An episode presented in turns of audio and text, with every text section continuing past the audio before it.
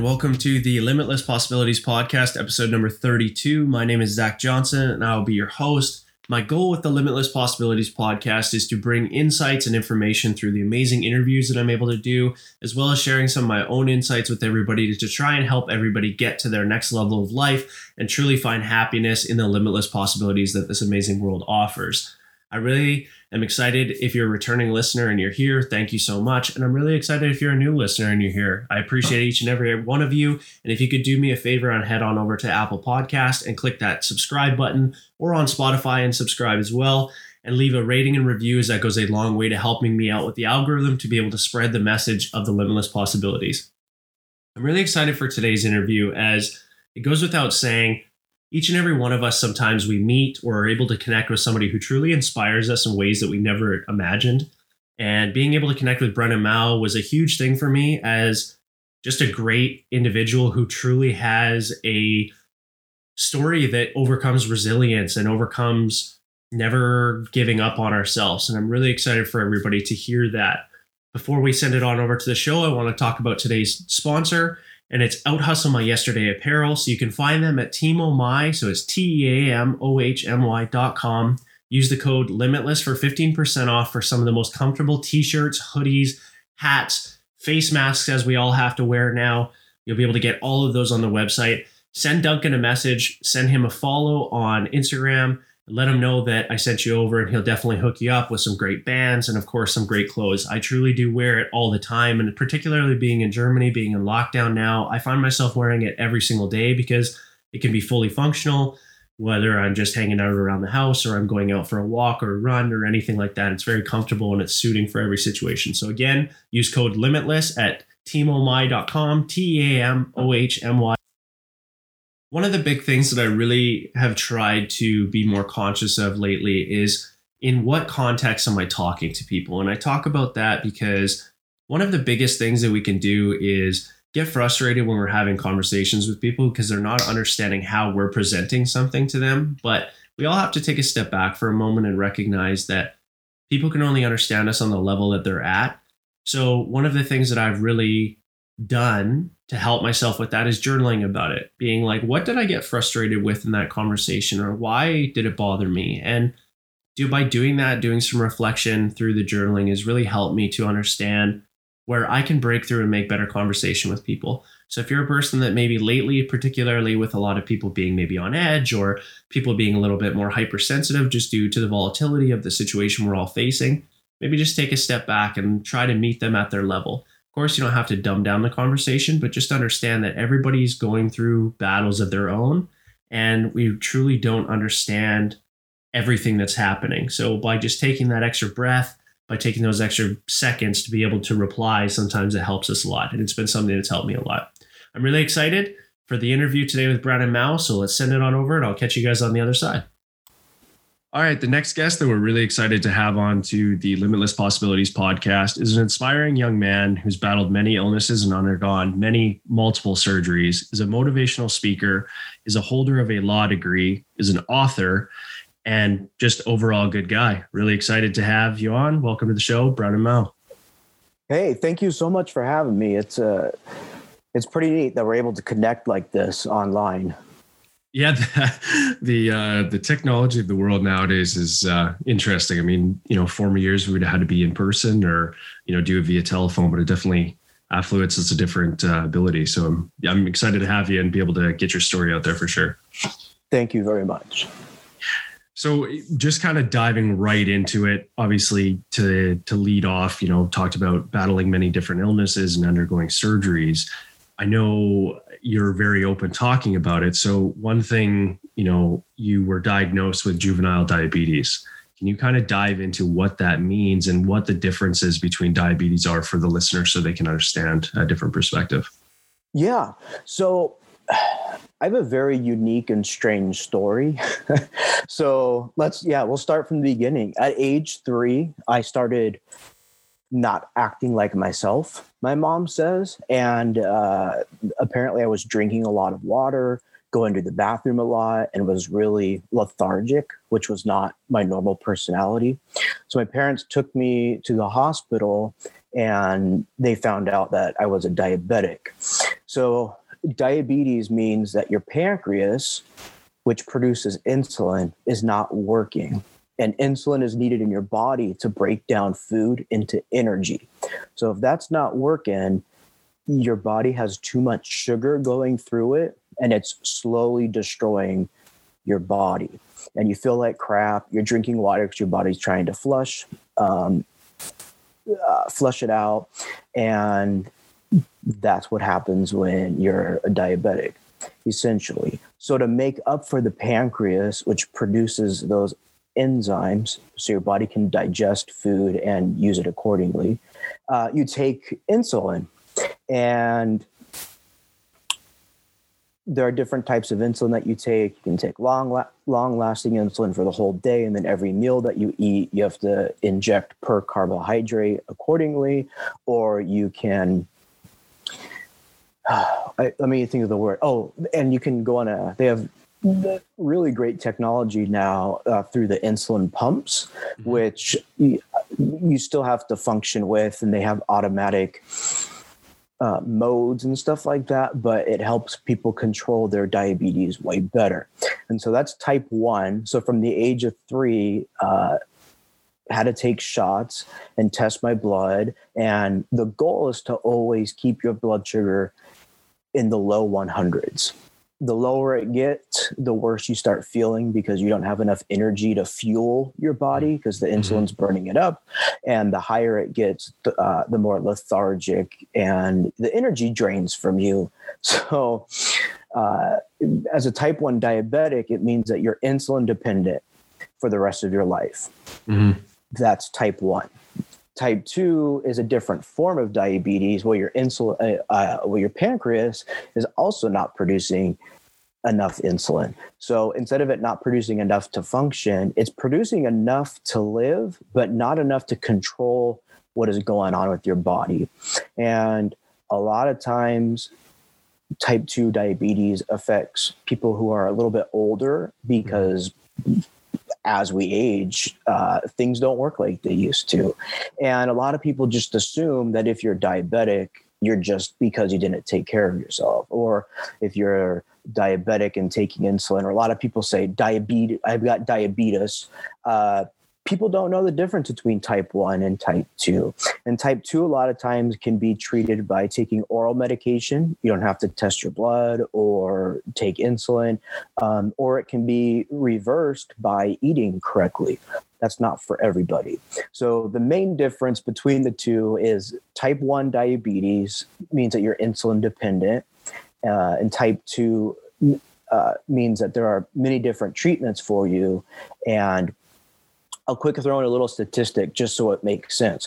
So diabetes is put into one category. Mm-hmm. And uh, there are in the United States, there's between 30 and 40 million diabetics, but only 1.4 million are type 1 diabetics. So it's a very small number that everyone gets put into. Mm-hmm. So being diagnosed as type 1 is a pretty rare thing. And then being diagnosed as type 1 when you're under the age of 18 puts you in the juvenile diabetes category which is even smaller. So there's i hope that answers your question and uh, of answering what diabetes is. Yeah absolutely. I, and i think for you know a lot of people there is that you know distinction between type 1 and type 2 where and then a lot of other people are unaware of it. So i definitely appreciate you diving into that. When you were diagnosed with it um, i know you've talked talked a little bit about it in some of your writings and some of the different things like that. The word hypoglycemic diabetic comes up. What does that mean? And I know sometimes the um, you know, you, when you've talked about it, you said hyperglycemic diabetic and you were unaware. What does that mean in the spectrum of diabetes? Okay. So, have you ever heard somebody say, Oh, my blood sugar is low. I need to eat something? Mm-hmm. Right. So, that's a symptom of hypoglycemia, meaning that the blood sugar is going too low to the point where you're going to stop functioning and probably pass out because there's not enough energy in your body. Mm-hmm. So you have to eat something to bring that blood sugar back up. Um, it can happen from exercise, eating too much. I mean, taking too much insulin, not eating enough. There's a lot of variables to that, and so that was my, that was my problem as I got older in life was the hypoglycemia. Then the hyperglycemia is the opposite, where your blood sugar goes too high. Um, and that's from not taking it, basically the opposite, not taking enough insulin, uh, eating inappropriately, um, miscalculating the carbohydrates. There's a lot of factors to that. Um, the best way to remember the two is hypoglycemia. If you have one episode, you can die, and hyper, you can have quite a few of those with not nearly as much damage. So, yeah, you'll usually hear people say, uh, oh, I'm hypoglycemic, I need to eat something. And as a diabetic, trying to control it with diet uh, and insulin, when you become hypoglycemic, that kind of takes away your ability to control and to live accordingly. And um, when it gets so bad that you're passing out and not knowing it, that's when it becomes a, a major, major problem. And so, for a person to recognize, obviously, like you said, the technology nowadays is so much more advanced than even, you know, 15, 20 years ago. For somebody to recognize that they maybe might be wavering into the hyper or the hypo, is there alarm system set up into, you know, the insulin pumps for the people that do have to have the insulin pump or for people that do have to have the testing? Is there things like that set up? Yeah. So, I want to say in like 2007, 2008, they really started to start producing because as a diabetic or someone who wants to know what their blood sugar is, you have to test it uh, mm-hmm. by giving it a sample of blood and it reads it and tells you. Well, they started developing new things, and by the early uh, 2010s, they started coming out with devices called continuous glucose monitors. And you would stick it on you, um, insert the needle in you, and pull it out. And then inside you, you'd have this oh, I forget what it's called, but it's essentially a piece of plastic in your mm-hmm. skin with tape on it. And then the, you, you would have a meter and you would scan your meter over it and it would tell you what your blood sugar is. And so that has really helped a lot because now they're able to broadcast what your blood sugar is to your phone or your watch if you're wearing one and you can have numerous people attached to it so it, it would remind them that hey you're you're running low or you're hypoglycemic um, and it has alarms and you set those alarms accordingly. So that was a uh, that's a newer thing uh, for diabetics and it has and it helps a lot of people uh, but not everybody. Yeah of course. And, and, i think that's you know one of those things too like anytime we see innovation in technology especially in the medical field there are so many people that are helped by it that then there are you know again obviously certain cases where it isn't applicable has mm-hmm. that been something that you've recognized that has helped you significantly as well um I suppose so. My first answer is no, because when you're hypoglycemic and you can't help it, you can't feel it, and it's happening so fast that it can't even alarm you to it, it has not helped me. But um, on normal days when I wasn't hypoglycemic and passing out and having all kinds of problems, yeah, it was really nice to know what your blood sugar is doing without having to poke your finger to get blood five to 10 times a day mm-hmm. every day. You know, that gets a little old uh, after 30 plus years of doing that. Yeah, absolutely. And so obviously when you're, you know, you're, as you said, diagnosed with it at such a young age, you just become regimented in it.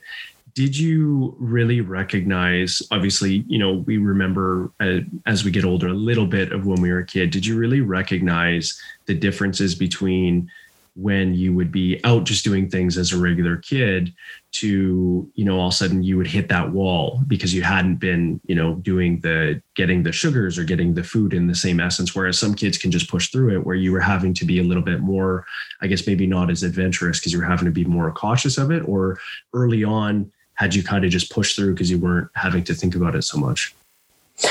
Early on diabetes was never something that held me back Mm-hmm. Um, I was fortunate enough to have parents who made sure I lived the most normal childhood I possibly could. Mm-hmm. Um, I played sports.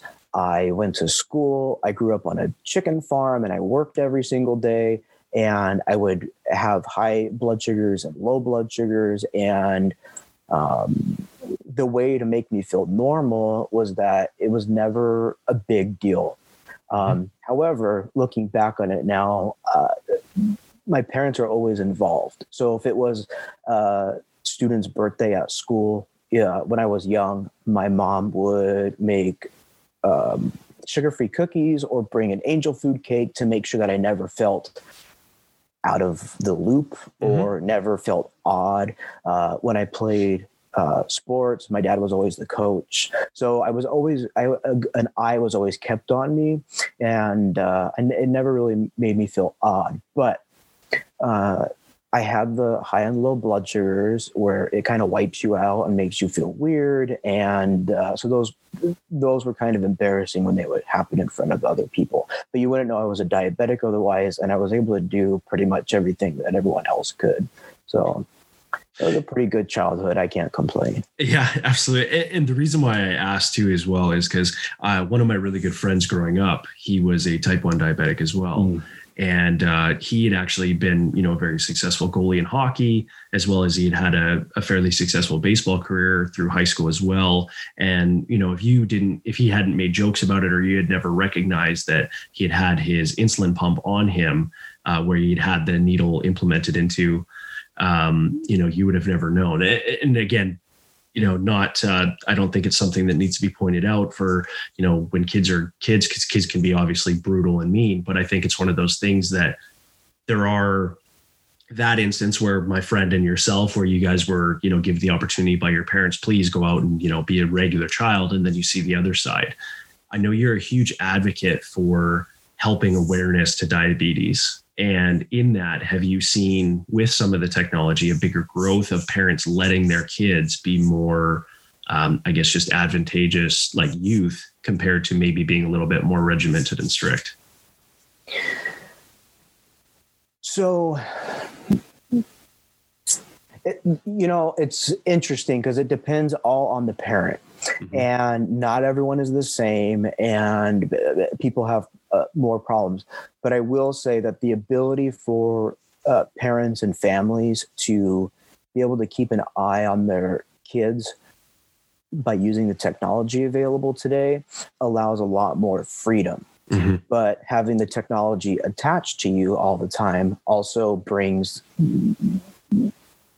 accidents, ridicule, a lot of questions. Mm-hmm. And I will say this that when I was growing up as a diabetic, you wouldn't know I was a diabetic unless right. I told you because you, you were looked down upon because people yeah. thought you did something to yourself, right? Mm-hmm. Nowadays, being a diabetic is glorified. It's it's not seen as a disability anymore. It's it's something that is more accepted in society. Mm-hmm. So it's mm-hmm. pretty interesting to see that. And I think that it, it's been really good for people.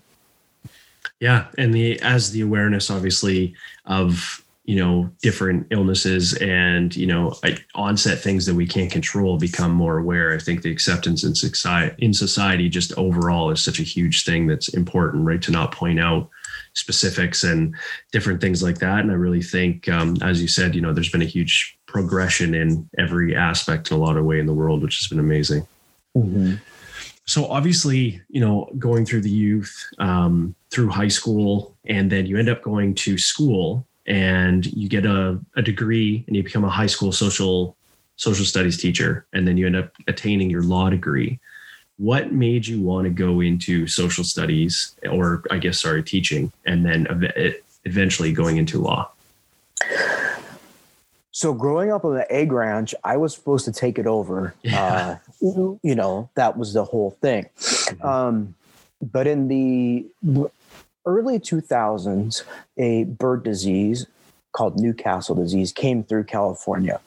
And it, it, what it creates it, uh, in the chickens is it makes a lung in- infection that is passable to humans through eggs and their meat. So what happens is the government comes in and they gas all your chickens. And uh, at that time, there was no government reimbursement. So overnight, we were put out of business because mm-hmm. uh, our chickens tested positive for it.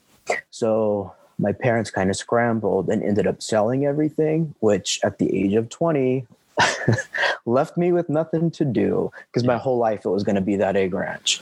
So uh, for two years, I just worked. I worked at UPS and a couple side jobs trying to figure out what to do. Mm-hmm. And then I was finally like, you know, let me just go to school. In high school, I swore I would never go to college. It's the you find me, you find me dead in college. But I was kind of like, I don't really know what to do, and so I started going to college, and I was like, okay, because at the time, uh, the Affordable Care Act was not passed, and I had a pre-existing condition, and I could not get health insurance, so I was paying out of pocket for all my doctor's appointments, and all of my money went to that. It didn't leave me with anything because it is expensive to have an illness and take care of it. So I thought, well, what job can I go into that would give me health insurance without giving me a problem? Mm-hmm. And the one that I thought would be attainable for me would to be become a teacher. And I had to do it in a subject that I enjoy. yeah. so yeah, I just well, eh, not exactly good at math. So I went into uh, social studies, and I enjoyed it. I thought that it was a really good job until I got bored because uh, I'm used to multitasking, doing crazy things. I never had issues with students, mm-hmm. and uh, I ended up getting two side jobs and including uh, teaching full time. And I was like, this is not this is not going to cut it. Um, and so that's when I started looking elsewhere for different things to do and the whole idea of going to grad school kind of came up and i was like nah you know that's not for me um, i'm more of like a personal ownership type of person uh, mm-hmm. entrepreneur always trying to do something in addition to what i'm doing and so someone brought up to me that i should go to law school i was like are you crazy I can go to law school. I mean, I, I grew up on a farm. I did not care about school. And um, so I was like, you know, what if I actually did shoot for the stars? You know, what would happen? And so I finally decided, okay, um, my second year of teaching, I took the entrance exam and I did well enough and I got accepted to a couple schools. And it was one of those things where if I were to leave my job, I would be stuck with having to pay Cobra insurance, which is like full price. So if I were at my job, I was paying maybe $120 a month. Mm-hmm. And I would go from paying $120 a month to $800 a month if I were to leave that job um, and try to get insurance as a student. So that wasn't possible for me mm-hmm. uh, to afford that and being a student. I couldn't make enough money. Plus, in law school, you're technically not allowed to work. Mm-hmm. Yeah, um, absolutely. um, while attending. So that kind of left me stuck.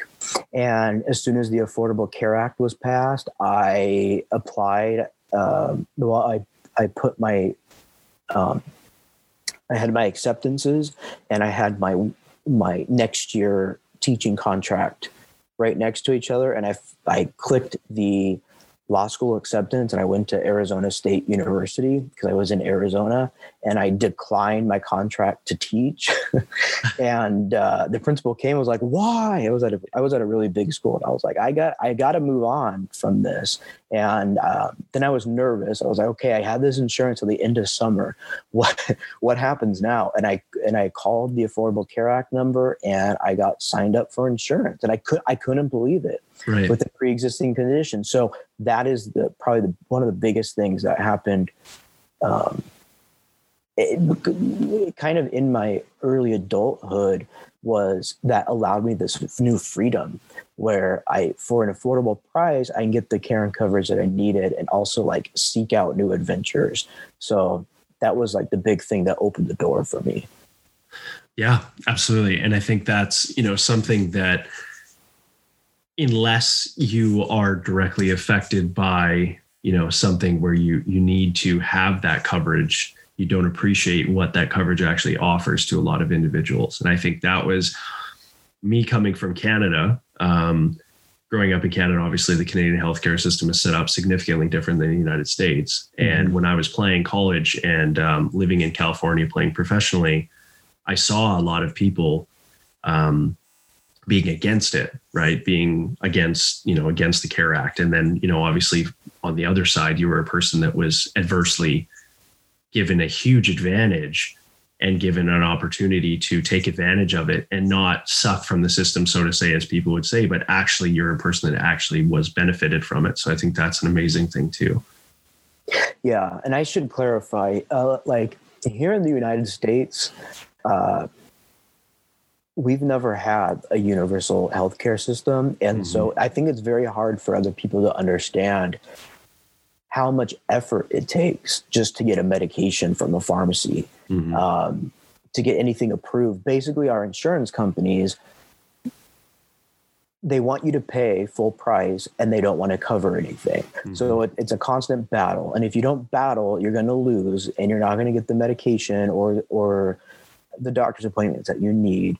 Um, so please, uh, anyone not from the United States, write our government and tell them why uh, we need to fix some things because living with a chronic illness in the United States is a full time job in and of itself. And I, I think people just need to understand that. Uh, and it shouldn't be that hard just to live. So I'm sorry, there's like my little spiel about health insurance. I man, it's all good. You don't have to apologize. It's something that obviously you've had, you know, direct correlation to, so you can speak on better than probably most people. So I, I completely okay with it. It's all good. um, so it's a kind of uh, to kind of circle back as well too. So something that you mentioned about you were doing those kind of day to day you know finding different jobs to be able to cover your medical expenses what was it that you were having to cover because i think that's something for a lot of people that they don't really understand too right like as you just touched on with the insurance what were the things that you were having to cover and then obviously when you had to have some of your surgeries kind of dive into that were you covered at the time when you had that or were you not and what kind of led into some of those surgeries i guess uh, physically for your body so when i was paying out of pocket for everything.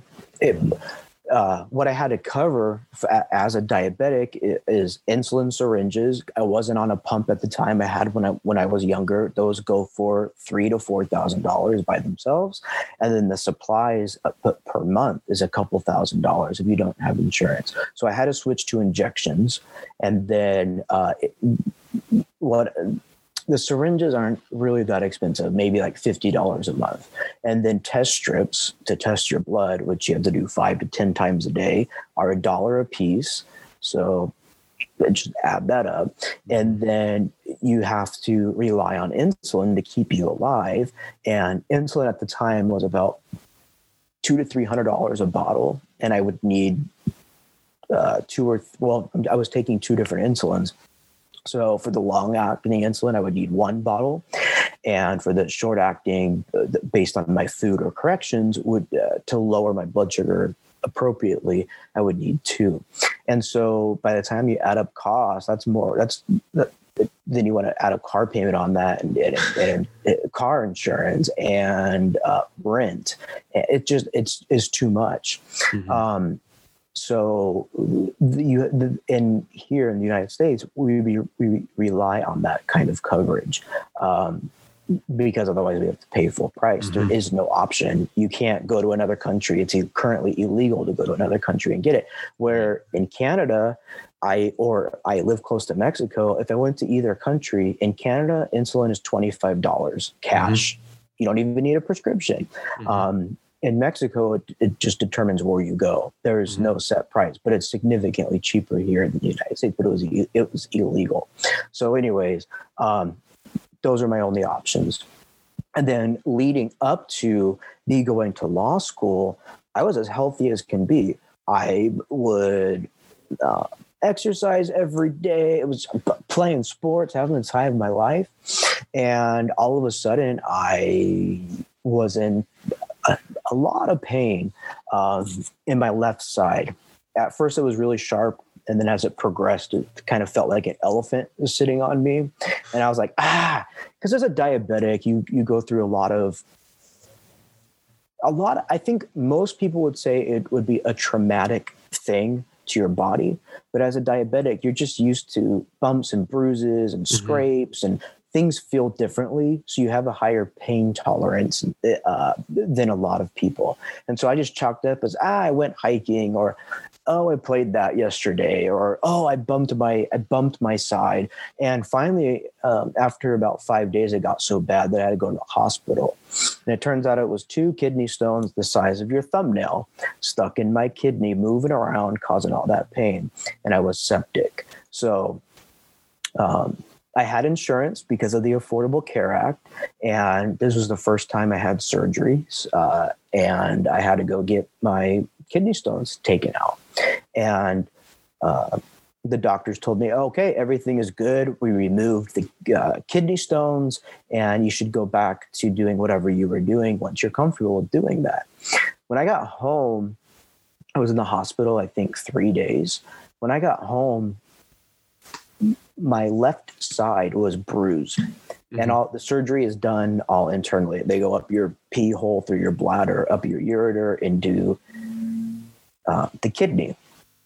So I later asked, I was like, why am I, you know, why am I all bruised and swollen after the surgery? And I was reassured that everything was good and that they had to really work hard to remove the kidney stones because they were so big. So I just believed that. Mm-hmm. And right after that, I started having a lot more hypoglycemic episodes. My blood sugar would drop lower than I could function. And uh, so, like, let me just give you an example of what a hypoglycemic episode feels like and what it probably looks like from someone watching you. So, you first start losing the ability to, for me, was always I knew a low blood sugar was happening when my lips would start get tingly. Um, I would start like sweating really oddly, like there was no reason for it. Uh, mentally, you can't really process information like you normally can. And then always my like go to was if I was looking at a textbook or my cell phone, the, I couldn't read it. Mentally, I could not read it. And that meant that my body was running out of fuel and the brain was slowly shutting down non essential things to reserve energy. Mm-hmm. So, uh, to someone watching me, I probably look drunk. yeah, yeah, yeah. Um, right. And so, uh, like, I could have full on conversations, but I don't know what I'm talking about. I, I that part of my brain has shut down. So I started having those um, more and more often than I normally would, and uh, that's kind of where the whole hypoglycemic, unaware diabetes thing came in was dealing with that for so long to the point of me dying twice, being brought back to life, being found passed out all over the place, um, working, uh, and coworkers would check on me and see what's going on because uh, mm-hmm. I would just lose focus. I'd get lost. And then getting a diabetic alert dog that would tell me, uh, would alert me before the CGMs that I was wearing could, because my blood sugar would go from a completely normal level to below readable within seconds. So it wouldn't catch it yeah. because the CGMs, uh, are reading the, the very last capillaries available in your body. So it's the very end, and everything's happening internally. So by the time it can read a low blood sugar and your blood sugar drops that fast, mentally you cannot function. So even if the alarm is going off, I wouldn't hear it because that part of my brain is down. And so that's when it became brittle diabetes, which means no matter what you do, you can't control it. And um, so I was going through that when I was in law school, my last year of law school. And so that obviously is, you know, like you said, it's kind of a shot in, you know, totally from the dark, coming from, you know, you're highly functioning, you're, you know, obviously going to law school, everything's going well. And then it leads to this craziness of, you know, just ups and downs. So leading off of that, how, to keep yourself motivated, to keep yourself from, you know, essentially just packing in and giving up? Was there anything that you really leaned on or people that you leaned on? Was there books, um, you know, different things like that that you really leaned on for inspiration? And then what kind of transpired between those episodes leading up to your pancreas transplant as well? Yeah. So I've always been a person that was like, okay, like, what do I need to accomplish or what do I need to do to conquer this issue? And so uh, here I am with this hypoglycemia unawareness and trying to figure it out, going to every doctor, uh, reading every book, Googling every single thing that I could, and no one could tell me why. Mm-hmm. And that was just like a killer to me. I need to know why. Like, yeah. what is causing this? You know what I mean? Is there something else wrong with me? Like, what do I need to know? Why is this happening? Because for my entire life, I was a well controlled diabetic. So I shouldn't be having these types of complications. Mm-hmm. Um, so at the time, it was me just relying on myself until I got to the point where I couldn't rely on myself anymore. Um, and that was a really big realization for me. And so I found out about diabetic alert dogs and I got one. And he probably, his name is Boone. He's a golden doodle. He's an awesome dog. He looks like a giant stuffed animal. And that was the one available. And so I, I, was able to get him. And what would happen is, as soon as my blood sugar started dropping, before anything could read it, he would come up and paw me, telling me, Hey, your blood sugar is going low, drink juice. And so he would do that until I would give him a treat. So it actually worked. And by having him, that's what kept me motivated. Um, instead of waking up with a blood sugar in my 20s, which means you're you're not functional and mm-hmm. taking a couple hours to recover, um, and just say, "Lay, I'm just gonna lay in bed all day today. Like, fuck this. Why am I?" Why am I even trying? I had my dog Boone. I had to feed. I had to take him outside. I had to go play with him.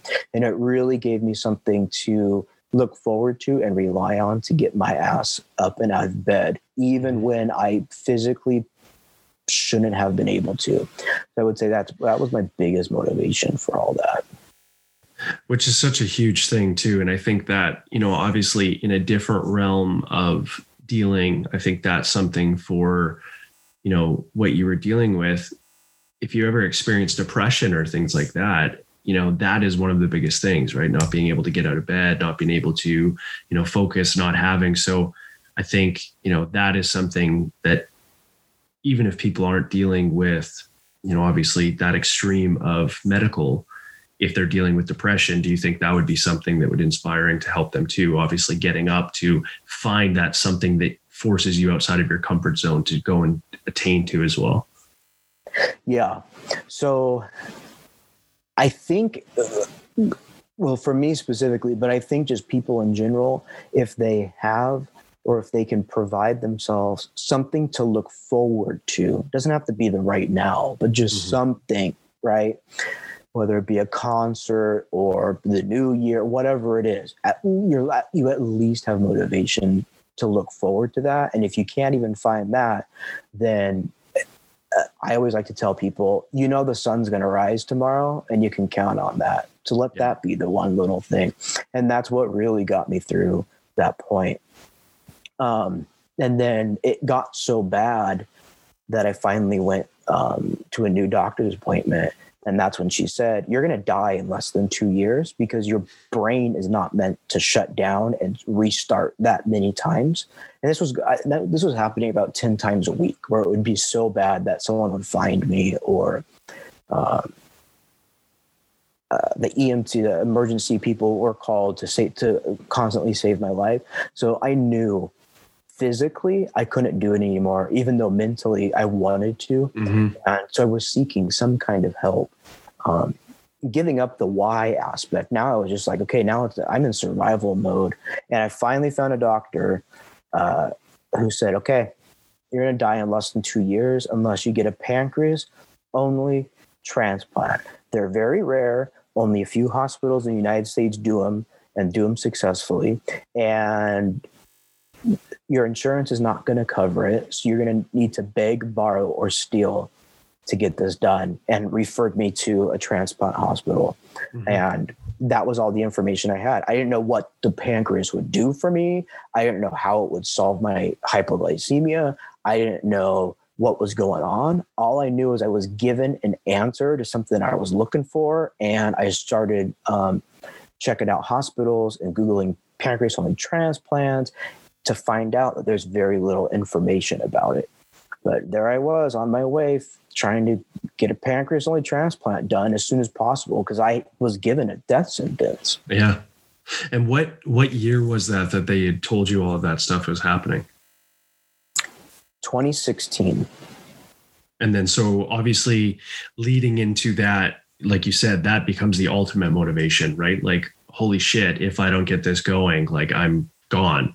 So, what were some of the steps that you took to be able to raise those funds? I know, obviously, advocating for, you know, um, like as like we spoke on earlier, youth diabetics and things like that was a, a, big initiative. But what were some of the other things that you were able to do to raise that? And ultimately, what was the the number that you had to get to get that?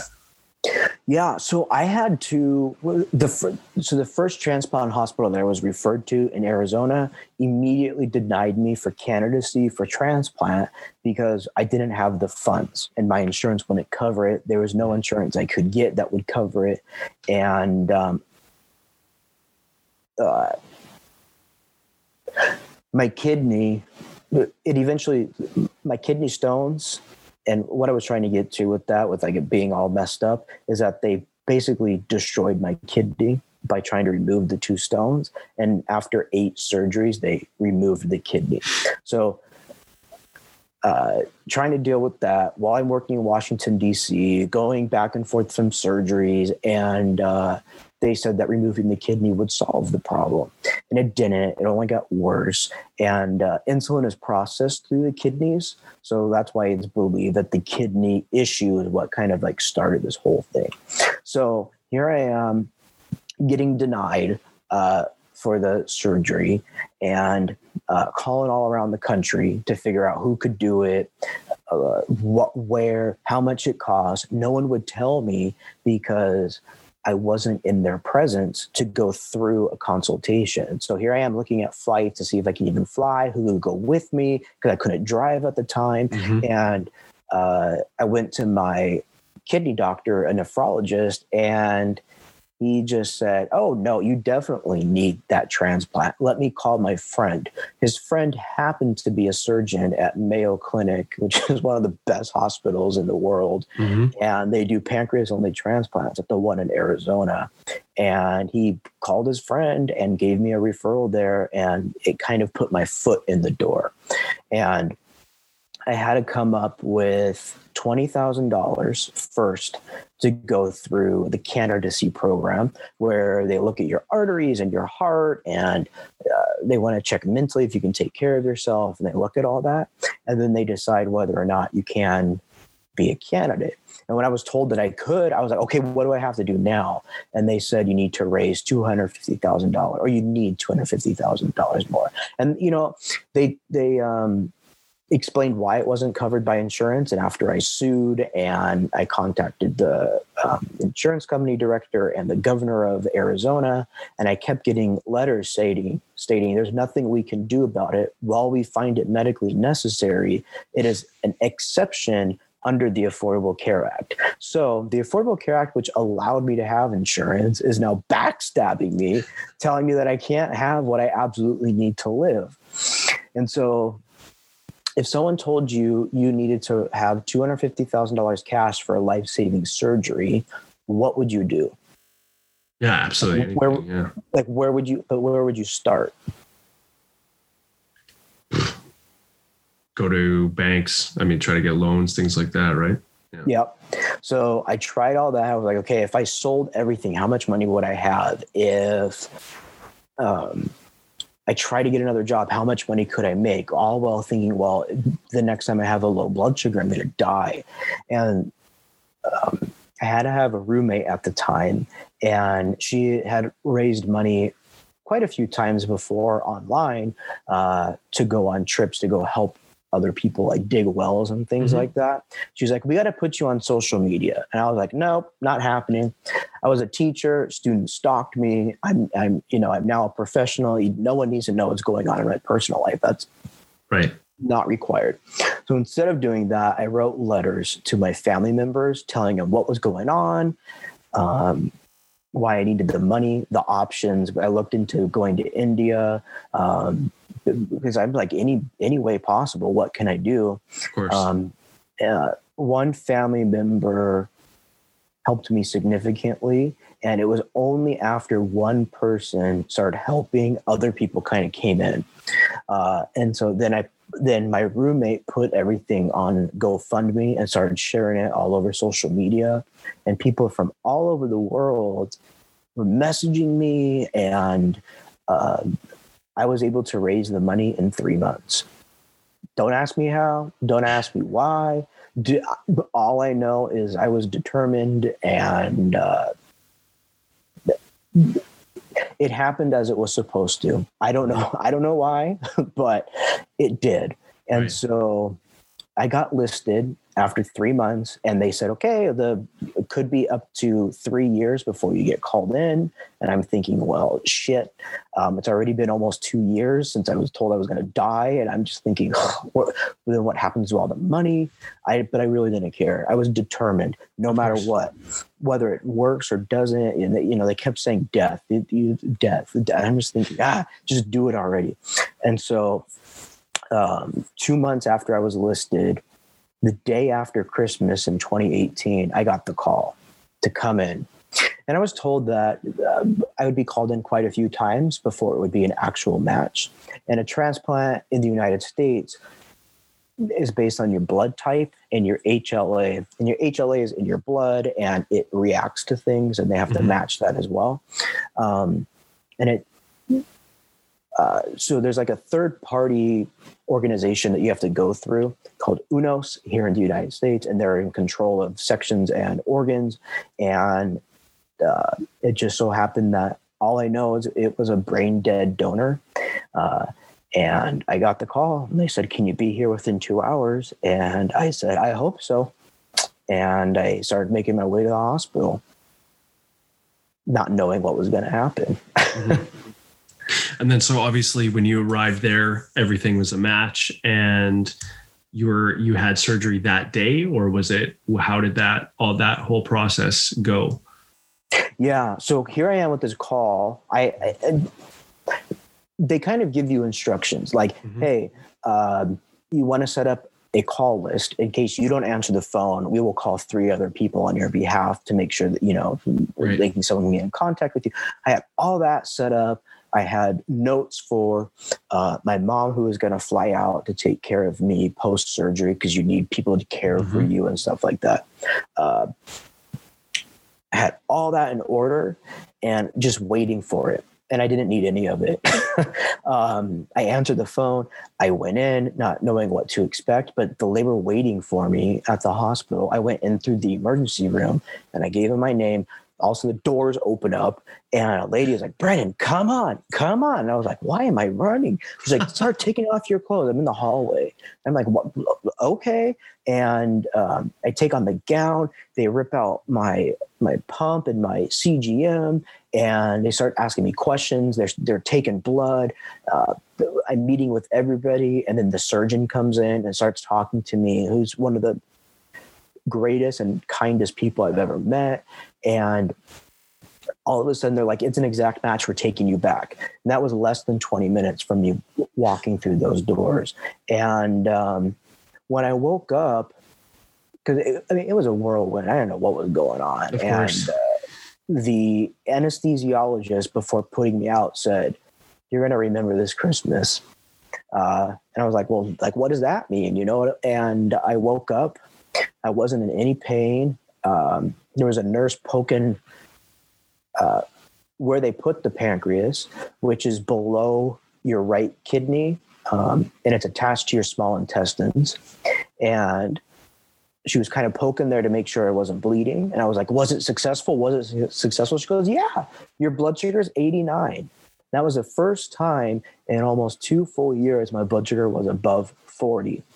And uh, I was just like, this is unbelievable. Like, how can this be true? I, I didn't believe that for myself after going through so much just confusion and pain and and so much anxiety from going to bed knowing I'm not going to wake up tomorrow without somebody's help to the point where my blood sugar is normal. Uh, that was quite a realization to take in at the moment, and uh, it makes you it makes you just question everything. Like what you know what what did I do wrong? Why did I do this? attitude to all of a sudden of, oh my gosh i'm alive like you you, you become so thankful instantly it, it's pretty amazing and so obviously just the, you know the rush of emotions right you went from like you said not knowing every day what was if anything was going on and to then being told hey you know what you're back into the realm of normality with you know your blood sugars and things and things are coming back. How long of a process was it to go from surgery to obviously leaving the hospital to being able to get back to kind of somewhat of normalcy? So the, they say the healing process is six weeks and mm-hmm. they are not kidding. Um, i've always jumped back up and like returned to exactly what i was doing before but my body was so beat up internally from the hypoglycemia for so long that mm-hmm. I couldn't just jump up. I also had to start taking medication instead of insulin now because the pancreas uh, is now producing its own insulin. I was no longer insulin dependent. Mm-hmm. Um, they say it's a cure, but it really isn't because the organ can fail at any time for the most simplest of things. I've been in rejection twice, and um, but I have to. I now I I basically switched out insulin for anti-rejection medicine, and mm-hmm. that takes a, a really big toll on you. It makes your hair fall out, makes you tired all the time, but it kind of returns this aspect to your brain it's a new spark for life. So I didn't care about any of that. I just wanted to get better so I can go enjoy it. I was like, I right. need to travel. I need to do this. I need to just get the fuck out of Arizona because that's where like everything happened. Mm-hmm. And I was able to do that at month three. So right. it took me about three months to completely heal enough where they would give me permission to leave. And uh, so I would say it's a pretty intense healing process. Yeah. And so this obviously you were given the diagnosis in 2016 that you had only had two years. The surgery happened 2018. And yep. so obviously now, since then, you said you've gone into rejection twice. What does that mean for your body to reject the, the transplant?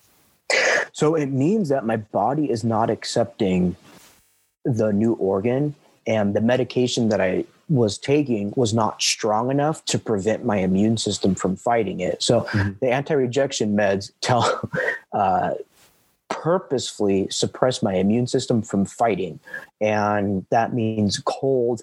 That means the flu. That anything. Um, so you take a bunch of medication to help your body fight that, including the anti-rejection meds, and so uh, every week I was getting lab work done, and they look at two different levels to see the function of the new organ. Mm-hmm. And they know immediately if it's going into rejection if those levels spike.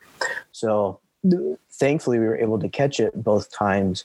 Um, and treat it. But now I'm dealing with the problem of getting the correct medication to prevent it from rejecting while still being able to live um, some, somewhat of a normal life. Mm-hmm. And it's, it's, we're always, uh, the doctors and I are always um, changing up medication, trying different things to see what is the best for it. But the reason why they don't do very many pancreas only transplants is because they are very fragile.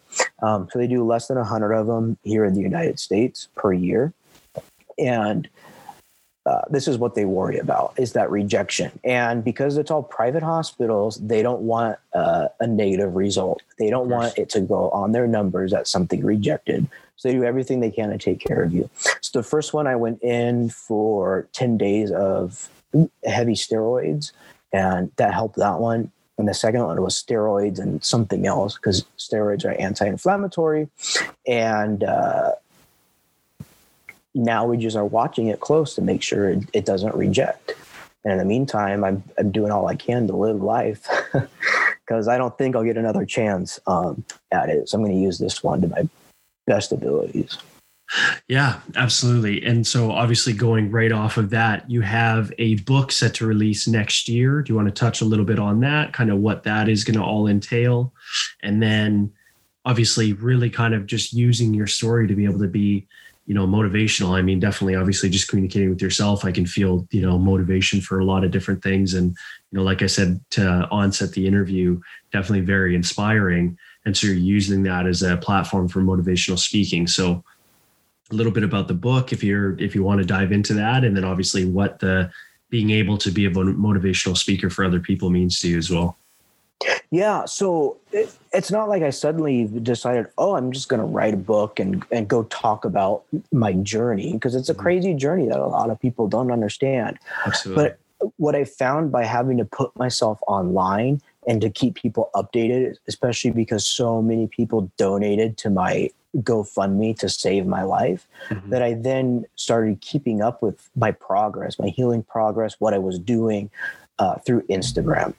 Um, but about month five post transplant, the fifth month, I went into an appointment and the doctor walked in and started crying. And I was like, ah, no, oh no.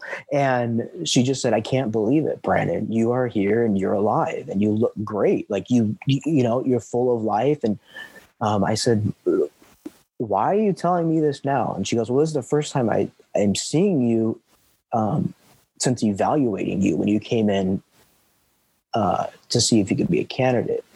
And she told me basically it was a very hard fight in the room because um, a lot of people didn't want me to have the transplant. But she says, I knew that if you got it, you'd be able to live a full life. And she goes, just seeing you, she goes, you were a, you were a walking zombie. Um, and now you're, you're, you're just, your eyes are full of life.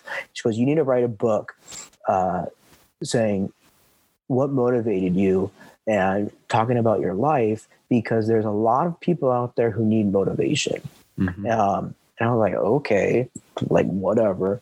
And then on uh, online, I started getting messages from people who've had transplants, who were just diagnosed as diabetics, uh, who wanted to know about pancreas only transplants, who are diabetics. And there's a lot of just illness and motivation that is online. I should say lack of motivation that's online because people like to talk about the negatives. Absolutely. And going through everything that I have in life, it kind of, after getting a second chance, makes you look at the brighter side of things, um, caring less about what other people think, doing more enjoyable things. Every day is a gift. And so uh, that's when the motivational speaking aspect comes into it. So the book, which was supposed to be released this summer, um, but couldn't happen uh, was to allow me to go and speak to larger audiences and uh, give my story and just motivate people just to not give up because the sun is going to rise tomorrow and there might be an opportunity for you to accomplish something. So that's kind of what I'm doing right now. I'm motivating people, I'm informing people about stuff that they would never know. I'm bringing awareness to diabetes and transplantation and had someone not died and had been an organ donor, I would not be alive today. And so just that alone sits on sits on my shoulders every day, and I don't want to let anyone down. And uh, it really changed my perspective. So I don't care what I'm doing for work. I don't care what is going on. I am thankful for the day. And I have good days and I have bad days, but it doesn't stop me from living. And the book goes in more detail about my life and how I got to the point, and my my speaking is more about just hey, be grateful, change things you don't want to do, and uh, move forward.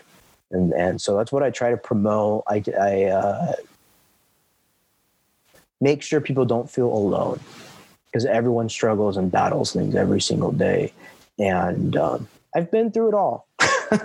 um, you know, people have it way worse than I do, uh, and most people have it better. But it, it's nice when you can relate to somebody, and so I put my message out there. Yeah, I, I think it's, you know, really inspiring what you're doing. I think, you know, obviously, like you said, you could be, you know, a bitter person where uh, this was against me, or you could take it in stride and be like, you know what, I was given a second lease on life, and now I'm going to use that as an opportunity to motivate others. So I think it's really inspiring and admirable what you're doing, and I, I commend it a lot, man. I like it a lot. If somebody wants to get in contact with you um, via social media, via email, or via website, where would be the best place for them to go? Yeah, so please reach out, learn more about me. I answer every message everything because I think everyone deserves to be heard, right? Mm-hmm. And so uh, my last name is Mouw, M like Mary, O U W. So brandonmouw.com. That's where everything is. Um, or you can find me on Instagram, which is what started everything at Brandon Mouw Official. And um, yeah, let me know if uh, you, you have any questions because it is some interesting stuff and I try to clarify and and bring awareness to it and I'm enjoying it and uh, I'm not a victim of my circumstances and so I love it. And uh, so all those links will definitely be in the show notes for anybody listening. You can find all those links there. One thing that I'll kind of finish on here during all that time, obviously, you know, to be able to keep your emotions kind of level without letting it be the roller coaster of the situation that it could have been. Was there anything that you leaned on in the sense of like journaling or meditating or breathing or any of those practices that you really use then or something that you develop now to kind of help you stay i guess more consistent and as you said just appreciate every day for what it is? Yeah. So things that I did to help pass the time because I couldn't be physically active mm-hmm. because it would uh, burn the energy in my body and cause more lower blood sugars, which I had no control over. But what I could control is what I did every day, meaning uh, if I was physically active, if I was taking care of myself, those types of things. And I found uh, podcasts and um, writing down goals that I wanted to achieve, uh, very helpful. Just small things like uh, go for a walk, um, make sure I eat at least two times a day, things like that to remind me and and to set a goal. And a really good podcast that brought on a bunch of different perspectives that I appreciated was Joe Rogan at the time. Um, through podcasts. And uh, so when a new episode came out, it always gave me something to look forward to. And I think that's really helpful uh, yeah. to always have that ability to have something to look forward to. Yeah, and I and I think that's you know something that you've touched on a few times, and uh, I I really appreciate you coming on again, man. I think there will be a lot of a lot of people that will pull you know some amazing insights out of there, as well as just hearing your story. And I definitely encourage everybody to reach out to you as well. And, you know, obviously follow along with your story, but as well to, you know, reach out to you via your website as well. Yeah. Thank you very let me just be really cheesy right now. Like, you know, your your your podcast is about limitless possibilities. And I I am an example of that. What I thought to be impossible to became possible. And that can happen for anybody. You just have to put in the effort. So thank you very much for having me on. I, I truly appreciate it. It's my pleasure, man. It's uh, you know, I think it's uh probably brought as much to me as it will to the guest just listening to your story and being able to connect with you further. So I really appreciate it a lot. Thank you. Yeah, thank you. Hey guys, I hope you really enjoyed that interview with Brandon. I know that while I was conducting the interview, there was a few times that I had a few pauses just because listening to his story was quite overwhelmingly inspirational and in the best way possible. You know, looking at a situation where you're up against death and just confronting that full head on and truly just grabbing life by the horn, so to say, and living life to the fullest. And one thing that I really admire about Brandon is, of course, not giving up, but also just really taking his time to give back and truly show how much life means to him and you know, something that I took out of the interview, and I'm sure each and every one of you can take something out of there as well, is that living life and giving back to others and truly appreciating life um, is something that we really all need to do a little bit more. So I really appreciate Brandon coming on again, and uh, hopefully that you were as inspired as I was, because I can't say enough about how inspirational he truly is. I will definitely keep everybody updated through the channel and through the podcast as to when Brandon's book will be coming out next spring. If everything works out in coinciding with the current situation, I will definitely let everybody know. So look for that in spring 2021. I hope you all have a great week, and I really look forward to connecting with you next Monday. If you're looking for something to do over the weekend, definitely maybe start looking into journaling. If you want to get into that, look at the bullet journal method by Ryder Carroll. You also want to dive a little bit deeper into the complexities of the mind, or maybe just the constructs of how things are going for yourself, look at the Miracle Equation by Hal Elrod. Those are both two great books that I would recommend checking out, and those will be linked in the show notes. As well, maybe if you're looking for something just to calm your mind and slow yourself down, look into some deep meditation or some breathing. As I've talked about in former episodes, there's some amazing free apps like Insight Timer. There's also some amazing guided meditations that you can find on YouTube or just on Spotify or anything like that. So, whatever you need to do, find something to be able to clear your mind. No matter what you're up to, try to find your limitless possibilities in everything that you do. I look forward to continuing down the road of limitless possibilities with you all, and I'll catch you next week.